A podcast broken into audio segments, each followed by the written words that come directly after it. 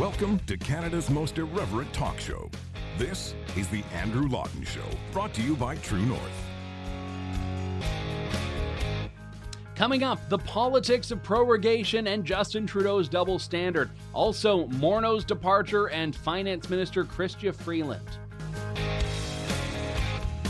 The Andrew Lawton Show starts right now.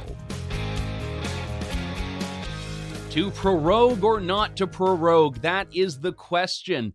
And the answer seems to depend more on partisanship than integrity.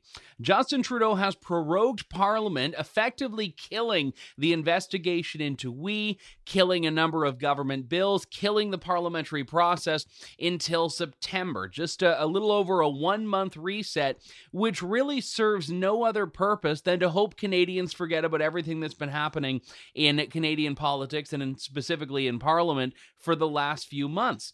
But what I find baffling about this, and maybe not baffling, that's probably not the right word, what I find audacious about this is that the Liberals have been the ones that, going back as far as 2008, were jumping up and down saying that prorogation is not at all business as usual and prorogation is not at all a good thing. And now that Justin Trudeau is doing it, it's supposedly just dandy. Now, prorogue is a word that most people don't know. And in the sense that we're talking about it now, let me be frank normal people don't talk like this. Normal people don't use words like prorogue or prorogation. It's specifically a, a parliamentary term in this context. And in 2008, most people learned of it for the first time when Stephen Harper prorogued Parliament to avoid what looked like it was going to be this unholy alliance of the Liberals, the NDP, and the, the Bloc Québécois. You remember that famous famous uh, handshake and photo between uh, the leaders of the three parties, Stéphane Dion uh, and Jack Layton and Gilles Duceppe after the 2008 election. And Stephen Harper uh, didn't want to go and, and have a, a, coalition government. He prorogued and then came back a couple of months later and let cooler heads prevail.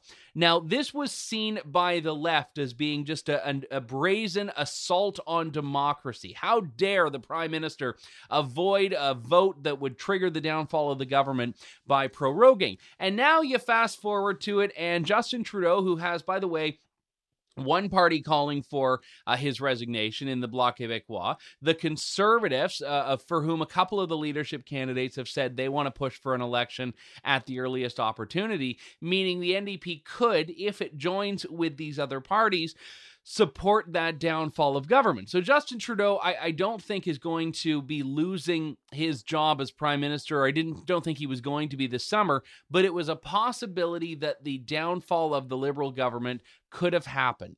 So now he's prorogued in the midst of scandal, and yes, in the midst of investigating uh, scandal, the committees are, and investigating liberal scandal specifically, because, you know, what other kind is there right now in Canada? He's saying, ah, you know what, we're uh, we're to walk things back, and uh, you know, to come back, and when we come back, we're to have a throne speech and a budget. Now, this is assuming the uh, the governor general has uh, hung around until then, although that's a, a, different discussion altogether. But the thing that I, I like, it is truly disgusting the pretzel twists that people will put themselves into to try to defend what they're doing as not being hypocritical.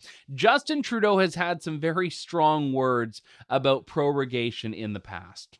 Two prorogations in two years the first, to avoid a vote of non confidence that would have surely brought this, this government down.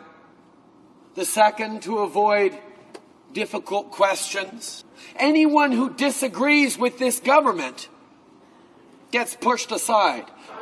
The challenge becomes that he gets to use every tribune he can use.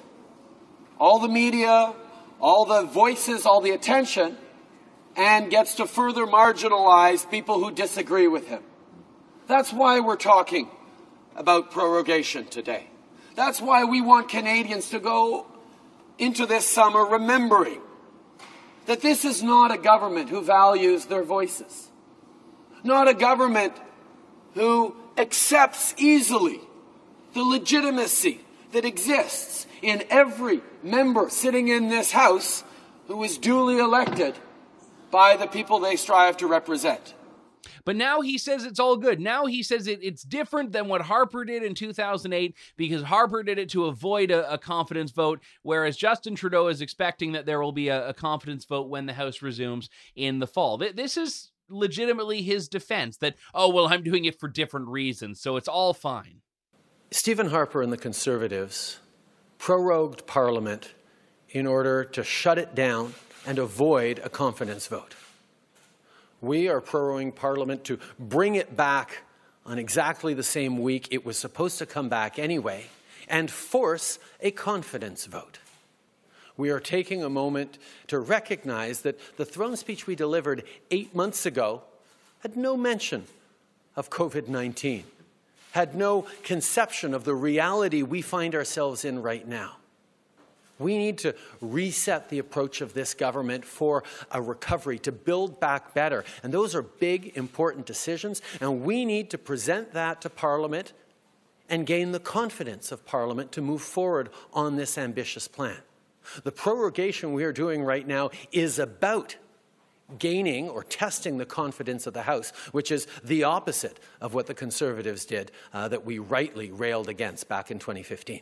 And incidentally, there's this little uh, nugget, as Brian Lilley called it uh, when he posted it on Twitter, from the Liberals' 2015 platform under a section called Prorogation and Omnibus Bills. And it says, quote, We will not resort to legislative tricks to avoid scrutiny. Stephen Harper has used prorogation to avoid difficult political circumstances. We will not. So, again, not as advertised is a, a, pretty good way of describing Justin Trudeau. But again, it goes back to his whole narrative and that of all of the liberal defenders that it's different when we do it.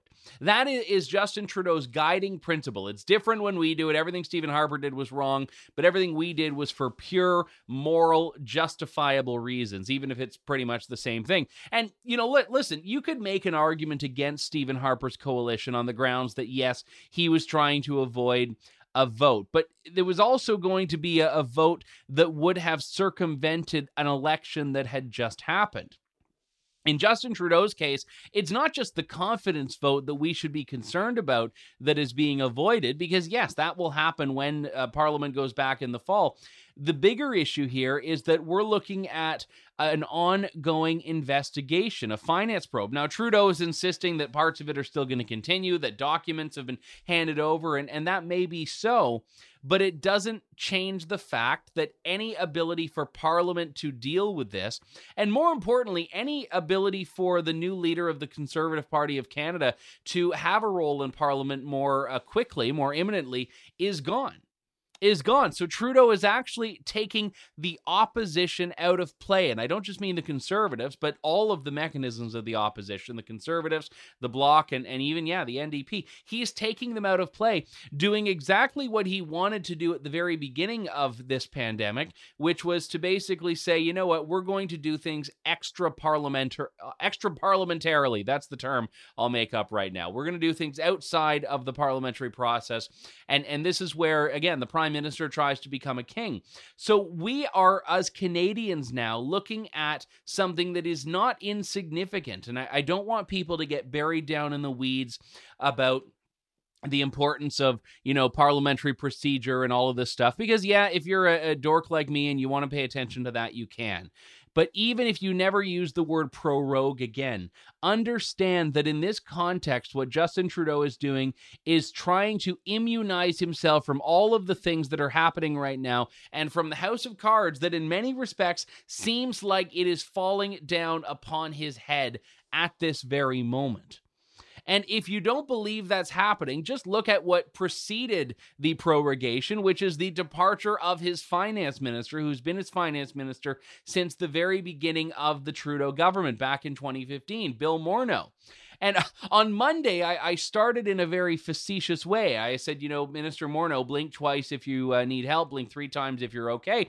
And it's amazing how true that ended up being. I was concerned because I pre record the show. We don't do it live always, we have. But I was concerned is the show that I do going to be dated by the time it comes out? Because I knew that as I was recording, Justin Trudeau and Bill Morneau were having their, you know, secret meeting on Parliament Hill and I was a bit worried. And thankfully, it didn't. I mean, the show came out, and still, we we didn't have any insight about what was going to happen. And then it was a couple of hours later that Bill Morneau gets up and, and says he's resigning, not just as finance minister, but also as a member of parliament. So he's he's tapping out. Bill Morneau is gone.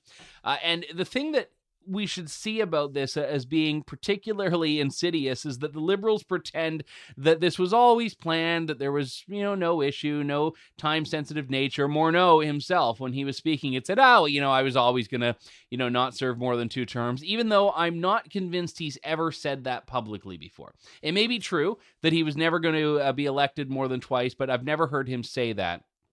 And he then comes out and says, ah, you know, it's just this was the time. And, you know, we need a finance minister that has the longer term interests of Canada in mind as we look forward to a long term recovery for coronavirus.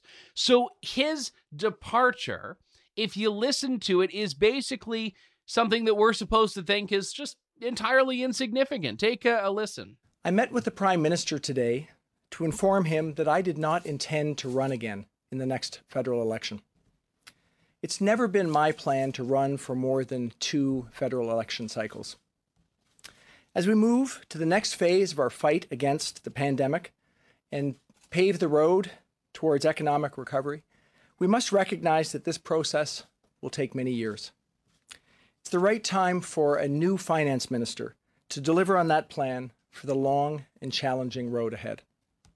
That's why I'll be stepping down as finance minister and as member of parliament for Toronto Centre.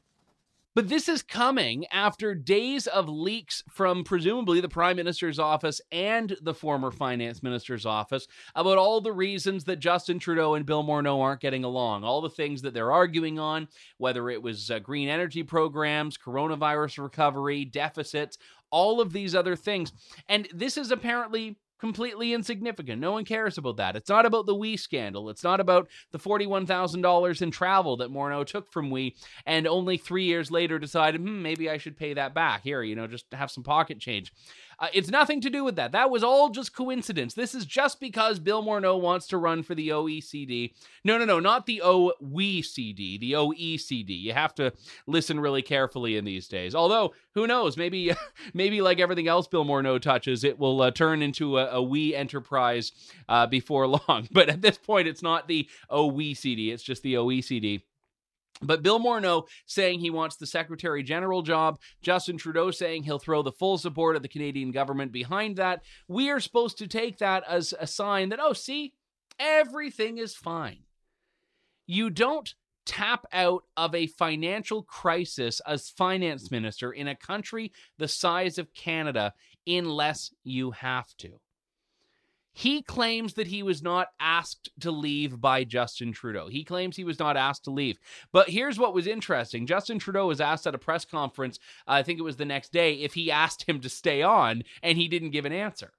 So, so it doesn't sound like there was much of a choice here. It doesn't sound like there was much of an alternative to Morneau leaving. And this has happened in a long string. I know we focus on Jody Wilson Raybould and Jane Philpott, but there have been a long string of ministers that have not been able to stick around working for Justin Trudeau, going back to, I think, his very first year in office, John McCallum and uh, Stéphane Dion. You've had Scott Brison leave. You've had uh, numerous, numerous ministers that have left, all under varying degrees of circumstances and severity of those circumstances. But still, we're not talking about as cohesive a cabinet as Justin Trudeau is trying to make everyone believe. So when Morneau leaves, tries to say that everything's fine, I am, as a Canadian, I am, as a journalist, looking at this and saying, this does not happen unless it has to. And, and you know, for them to try to say that the leaks of all of these uh, fights don't matter is actually pretty brazen. And, and Bill Morneau himself just said uh, this was, I'll roll the clip, but he just said, oh, no, no, no, this was nothing. This was just, you know, the vigorous debate that we need to stand up for Canadians. I had a constructive conversation with the Prime Minister this morning. We have always worked together over the course of the last five years in a way that recognized the importance of vigorous discussion and debate to get to the best policies for Canadians. I'm proud of what we've done over the last five years, working to make sure that we have a more inclusive economy, that we have a greener economy. And I know that work will continue. So I mean, yes, vigorous debate's important, and obviously you want ministers that are prepared to uh, push back. And once they reach a decision, everyone has to be a united front. I don't think anyone disagrees in principle with that. But there is a difference between what he is saying as far as, uh, oh, you know, we didn't really have any disagreements Eh, that were substantive, and all of the media coverage of that growing rift and that growing schism between the two of them, eh, none of which has actually been denied. Uh, this is the thing, none of which has actually been denied. So for the Morneau Trudeau team to just put on the happy face and say, no, everything's uh, good, and you know Morneau's seeking a promotion, he's going to be the Secretary General, and gave that just abysmal line that just makes me cringe and want to like shove a hammer uh, through my eye. I don't even know what that would look like, but it wouldn't be good uh, to say, oh, we need more Canada in the world, not less. I'm like, can you do anything without resorting to the most useless and ridiculous of platitudes? The answer is clearly no, so I don't know why I ask. But in any case, so Morneau's gone, and who do we get? Da da da da da da da da da da da. Chrystia Freeland coming. Yes, that's the uh, the circus music because this is exactly what's happening. So she is just juggling as many different roles and portfolios as possible. Uh, Chrystia Freeland, Deputy Prime Minister still, and now also Finance Minister, which uh, is uh, absolutely fantastic. We have the first female Finance Minister. Uh, the downside is we also have the first Chrystia Freeland uh, Finance Minister, which is the the bigger uh, problem. so here's a, a woman who has no experience in finance at all. She has no real business experience either. She was a reporter. I mean, she wasn't even a business reporter. She was, uh, you know, a reporter interviewing Russian oligarchs, uh, which I suppose maybe you, you, pick up some business acumen there. And then she was responsible for a, a business project at Reuters that uh, was absolutely driven into the ground. And after she left, they said, "Yeah, let's let's get rid of this."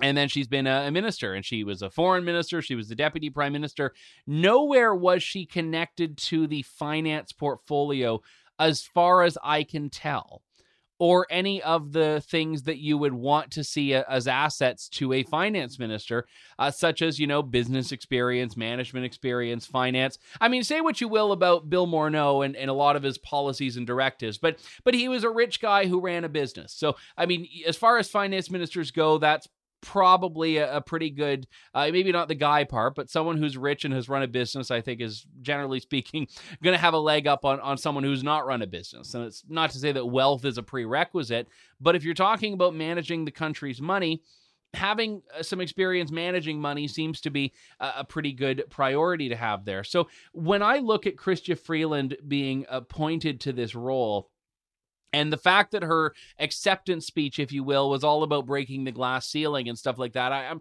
it, it, has me thinking that this is another one of these displays of virtue signaling, like when the Trudeau government talks about having the gender lens in the budget and talking about having gender equality at the forefront of the NAFTA renegotiations, where it's like th- there's something very important that's being taken off the table to be replaced by something that is purely theatrical because men and women are both affected by Canada's finances. The idea of putting a gender lens in there because, oh, we have to make sure that we're having a, a feminist budget, th- this is the type of thing that we're getting.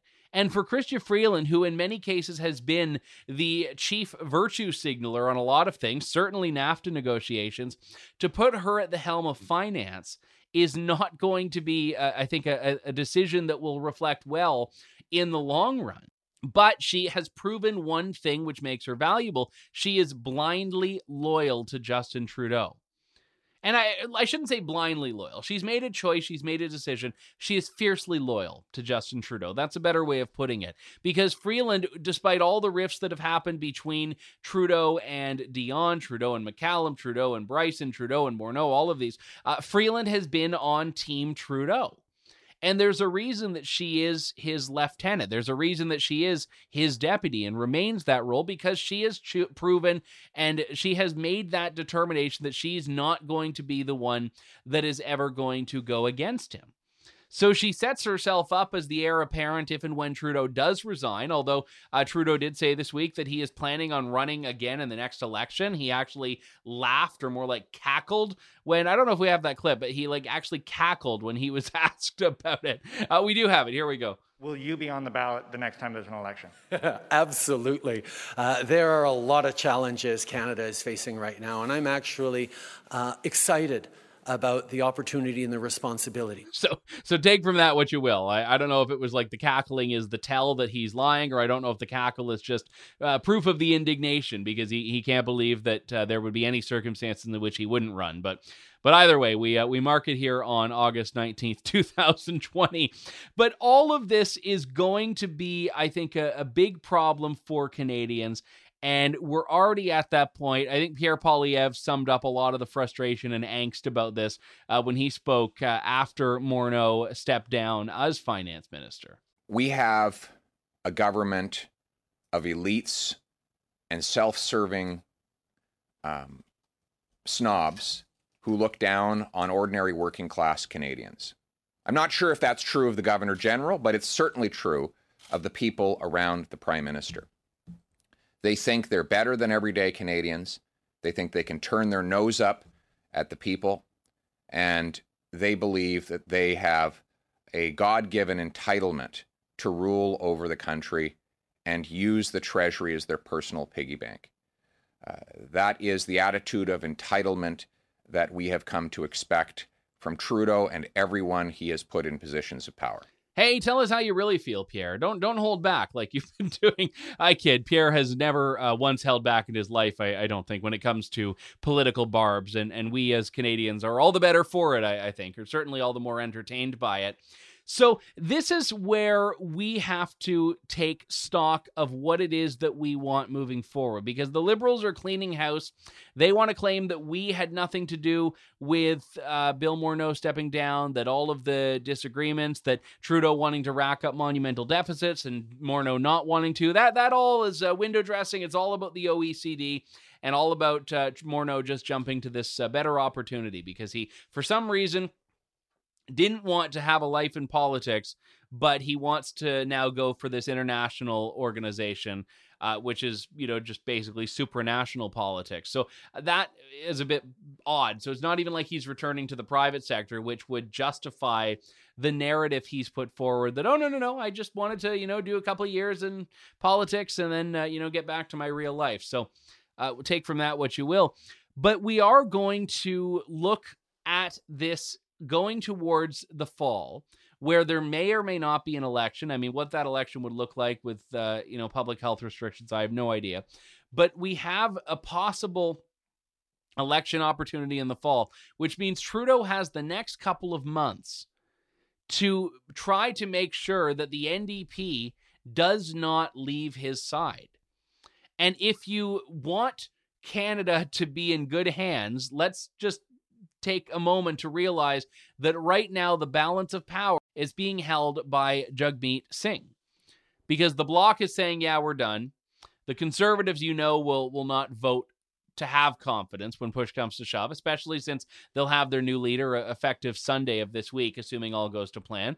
Uh, you've got a few independent MPs, but I, I, don't see them as triggering the downfall of government. Uh, someone asked me about this uh, the other day, actually. They said, do I think Jody Wilson Raybould, who's sitting as an independent, will vote to defeat the government?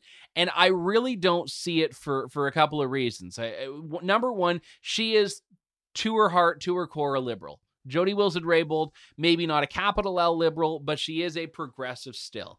And her departure from the Liberal Party, the capital L liberals, had more to do with her discontent about the management of it and Justin Trudeau personally than the aims. And, and she's been very clear about this. She still supports the fundamental liberal vision for Canada. So I don't think she's going to vote against that in favor of what would almost assuredly be a conservative vision for Canada. So that's part of the problem. And the other part is that I don't think Jody Wilson Raybould wants an election. She won as an independent, which is a very difficult thing to do in Canadian politics and a very rare thing to do in Canadian politics. So for Jody Wilson Raybould to have a seat right now was the stars aligning, everything happening in the way that was right everything that needed to happen. And more importantly, she had a lot more momentum going into the 2019 election than she would now. If she were to run again, there's no guarantee she keeps her seat. There, just isn't. I mean, there, there's no guarantee for any member of parliament to keep their seat, certainly not an independent. And you take away what was uh, national fundraising. If you look at her fundraising, a lot of the money that she took in came not from her Vancouver Granville riding, but from people across the country that were supportive of what she did. She won't have that as easily now and also she won't have the media that's really invested in what she's doing. So so for for JWR as she's known more uh, colloquially to people, it would be a big gamble for her to support anything that would put Canadians back to the polls. So for those two reasons, which I think are pretty significant ones, I think she would vote alongside the government. So all of a sudden, no, you don't have enough independent votes to uh, topple the government to to vote a lack of confidence. So so, right now, Trudeau is going to be wheeling, dealing, negotiating, doing everything possible to ensure that when that budget and throne speech come out in the fall, that they pass. And all of a sudden, Trudeau will say, We have a renewed mandate, we have a renewed focus.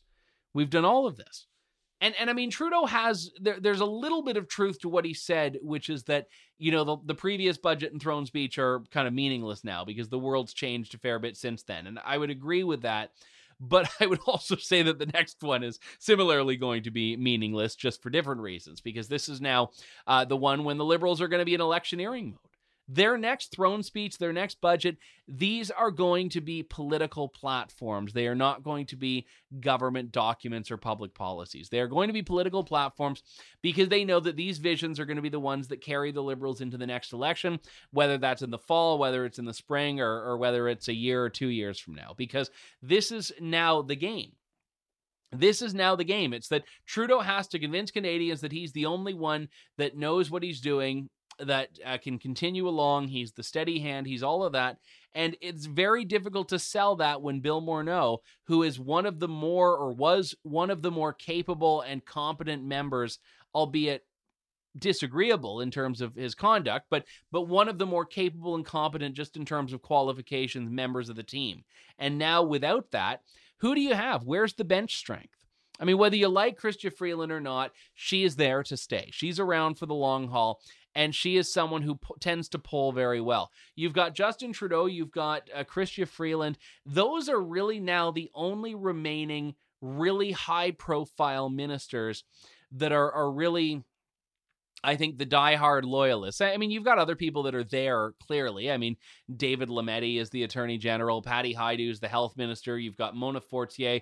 Uh, I mean, you've got people in cabinet, but none of these people do as much to you know trumpet the the Justin Trudeau team as Freeland and Trudeau. And you know, it's amazing how far we've fallen from that, you know, ridiculous billboard in Toronto of uh, you know Justin Trudeau's and Bill Morneau's bromance with the the hearts. I, I was funny. An American friend of mine uh, saw me tweet out a, a version of this uh, the other day, and she thought it was a Photoshop. She didn't realize that anyone would actually. Uh, any serious people like the finance minister and prime minister of a G7 country would actually put forward uh, some photo that looks like it's from like some buddy comedy Hallmark movie. She didn't believe it was real, and I, I as a Canadian, it actually pained me to have to share that it was real. But uh, that's where we are, folks.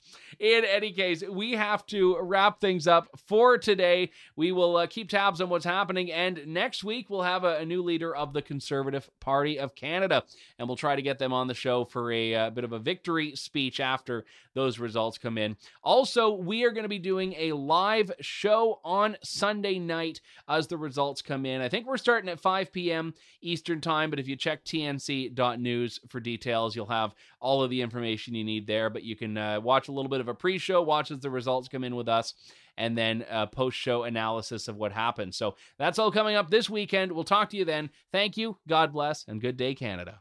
Thanks for listening to The Andrew Lawton Show. Support the program by donating to True North at www.tnc.news.